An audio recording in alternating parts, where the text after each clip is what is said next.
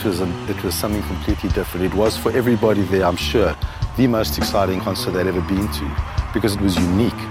We'd never seen Rodriguez, and then all you heard was the bass player just playing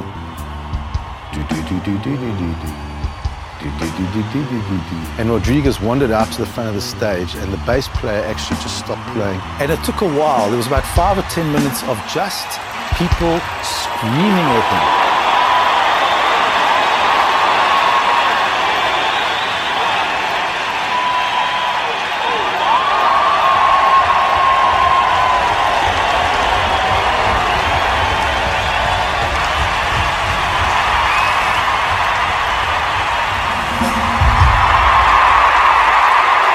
Thanks for keeping me alive.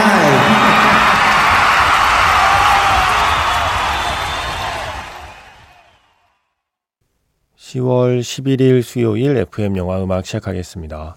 저는 김세윤이고요. 오늘 오프닝은 다큐멘터리 서칭 포 슈가맨의 한 장면.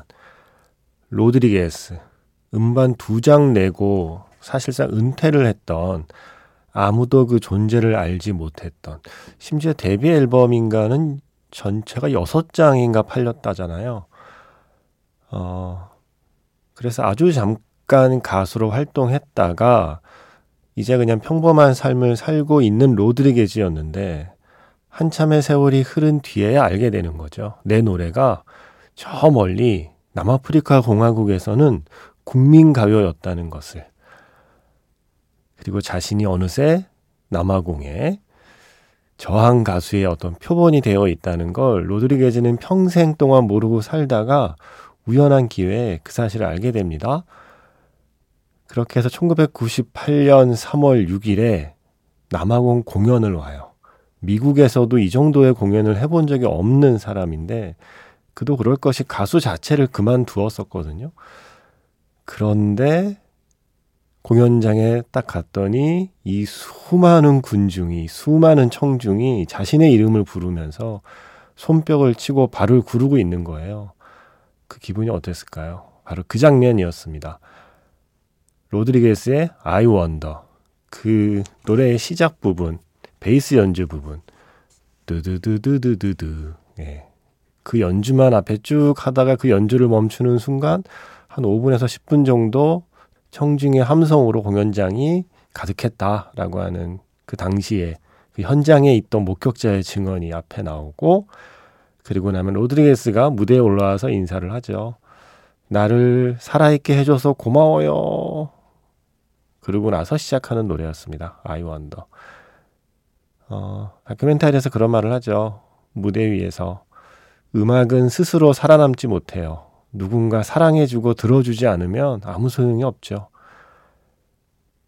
그런 나를 살아있게 해줘서 고마워요. 라고 고마운 마음을 담아서 생애 첫 대형 콘서트, 그죠? 생애 첫 단콘 아니었을까요? 단독 콘서트라는 걸 해본 적도 없지 않았을까요? 앨범 2장 내고 그 중에 한 장은 6장 팔렸는데, 예, 했을 리가 없잖아요. 정말 영화보다 더 영화 같은 다큐멘터리였습니다. 서칭 포 슈가맨. 이 작품이요, 2012년 10월 11일에 국내에서 개봉을 했었죠. 딱 11년이 지난 오늘 다시 재개봉한다는 소식이 들려옵니다. 얼마 전에 세상을 떠난 로드리게스, 이 실존 인물이 지난 8월 8일이었나요? 세상을 떠났죠. 얼마 전에 세상을 떠난 로드리게스를 추모하는 마음을 담아서 많은 상영관은 아니지만 극장에서 이 영화를 볼 수 있는 기회를 만들어준대요. 서칭 포 슈가맨을 처음부터 끝까지 온전히 본 게 한 3번 정도, 장면을 따지면 수도 없이 많이 본 저로서는 극장에서 다시 볼 기회가 있다면, 여건이 된다면 극장에서 다시 보는 것을 저는 강력하게 추천해드립니다. 극장에서 이 영화를 볼 때의 느낌은 또 완전히 다릅니다.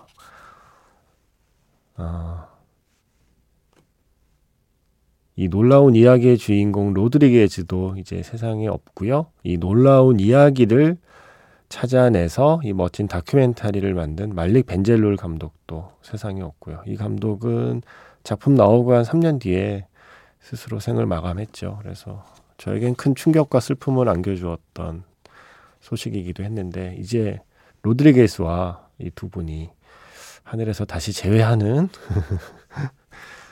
그런 상상을 좀 해보게 됩니다.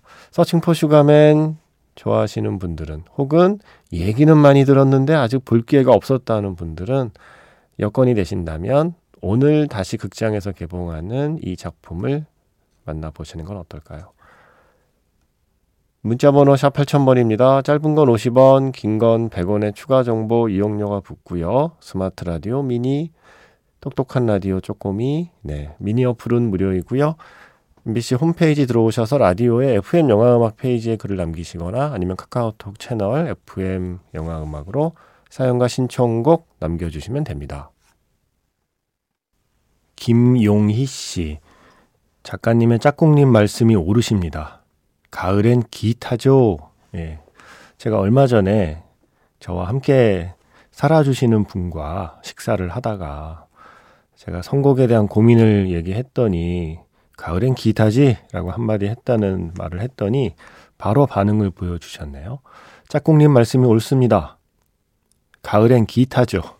하시면서 신청하신 곡 존 메이어의 The Dust, The Dust 였습니다.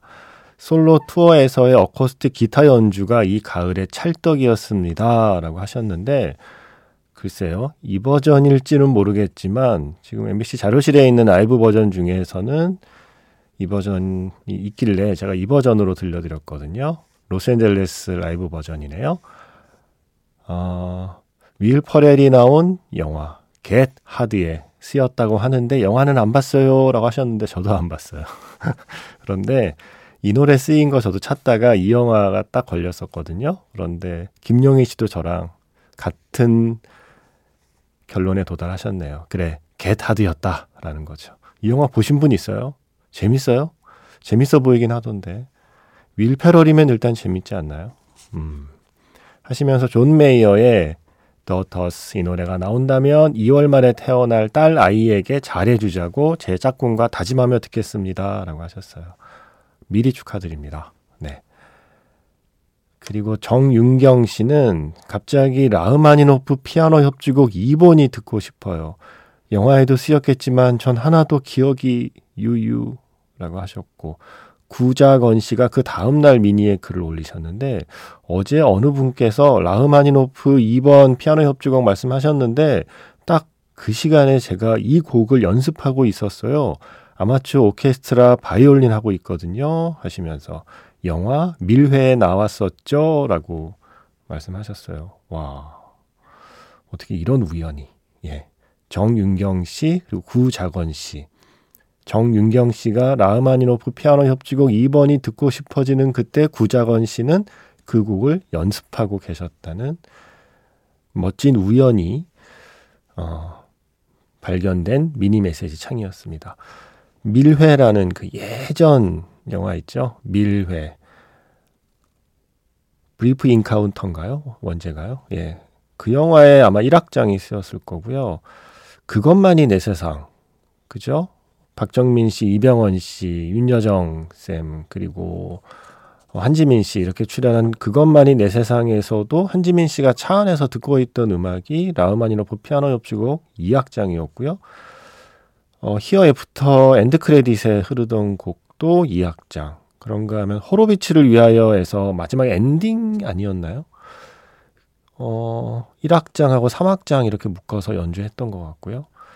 그런가 하면 혈의 누라는 영화 있잖아요. 차승원 씨 주연한 혈의 누라는 영화 사운드 트랙은 이게 시대극인데 라흐마니노프 이 피아노 협주곡의 선율을 새롭게 변주하고 커버해서 스코어들로 쓰고 있어요. 정말 많이 쓰였죠. 그리고 도쿄타워에도 아마 이 곡 쓰였던 기억나고 뭐 지금 생각나는 것만 이 정도니까 엄청나게 많은 영화에서 사랑받은 곡. 오늘은 크리스티안 짐머만의 피아노 연주 버전으로 준비했습니다. 라흐마니노프 피아노 협주곡 2번, 작품 번호 18. 그 중에서 몇 악장인지를 말씀 안 하셔서 일단 1악장으로 한번 해볼게요. 1악장 모데라토 듣겠습니다. 라흐마니노프 피아노 협주곡 2번을 연습하고 계시던 구자건 씨와 라흐마니노프 피아노 협주곡 2번이 갑자기 듣고 싶으셨던 정윤경 씨를 위해서 두 곡을 이어봤습니다. 밀회, 호로비치를 위하여, 그것만이 내 세상, 수많은 영화에 쓰였던 곡, 라흐마니노프 피아노 협주곡 2번 작품번호 18, 1악장 모데라토, 크리스티안 짐머만의 피아노 연주, 그리고 오자와 세이지가 지휘하는 보스턴 심포니 오케스트라의 연주로 들려드렸고요. 이어서 지금 끝난 곡은 이 2악장이요. 라흐마니노프 피아노 협주곡 2번 2악장을 그 선율을 바탕으로 만든 곡이잖아요. 에릭 칼맨의 All by Myself, 브리짓 존스 일기를 비롯한 수많은 영화에 쓰였던 그 곡을 이어봤습니다. 그래서 1악장과 2악장을 들은 셈 치려고 이렇게 두 곡을 이어봤어요. 연결이 좀 자연스럽지 않나요? 아무래도 2악장의 선율을 바탕으로 만든 곡이다 보니까 이게 보통 우리가 싱글 버전으로 많이 들어서 오늘 들려드린 이 앨범 버전 한 7분 조금 넘는 버전은 조금 느낌이 다를 거예요. 예, 크리스티안 짐머만의 피아노 연주와 이어 듣기에는 이 버전이 좀 나을 것 같았습니다. 좋네요. 좋다. 0042번 안녕하세요. 최근에 영화 바비를 봤는데 울면서 극장을 나왔어요. 빌리 아일리시의 What was I made for 신청합니다 라고 하셨습니다.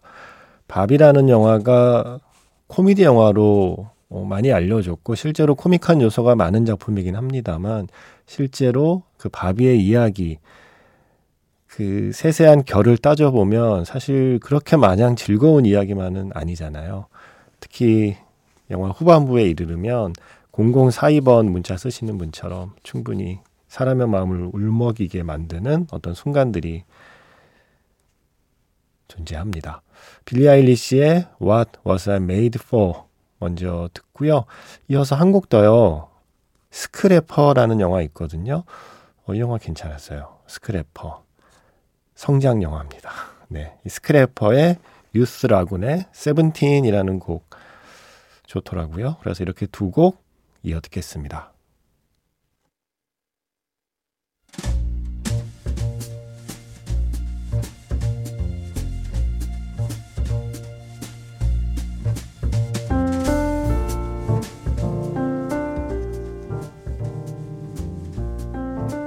다시 꺼내보는 그 장면, 영화 자판기.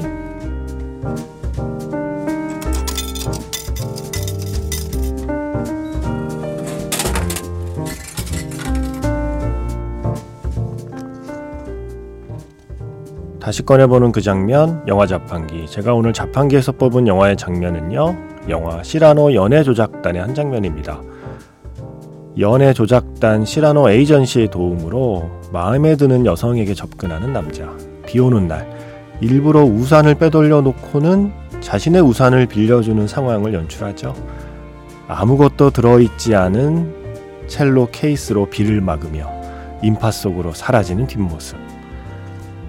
그 모습을 오래도록 바라보는 여자는 점점 남자에게 호감이 생깁니다. 우리 어디서 뵌 적이 있던가요? 그게 제가 일하는 커피숍에 자주 오시잖아요. 교보 빌딩 1층. 거기서 일하세요? 예, 며칠 전에 꽃 이름이 뭐냐고 물어보셨는데. 그분이시군요. 달린. 죄송합니다. 유니폼 입은 모습만 봤어요. 아니에요. 다들 그러시더라고요. 근데 이거 첼로예요? 음악 하시나 봐요? 자랑할 정도까지는 안 됩니다.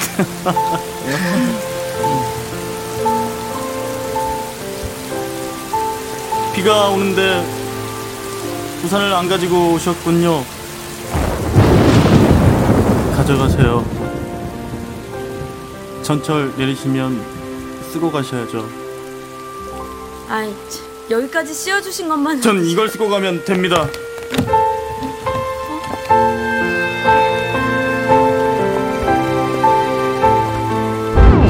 무겁네. 첼로 뺍시다. 아깐 못 알아봐서 죄송해요.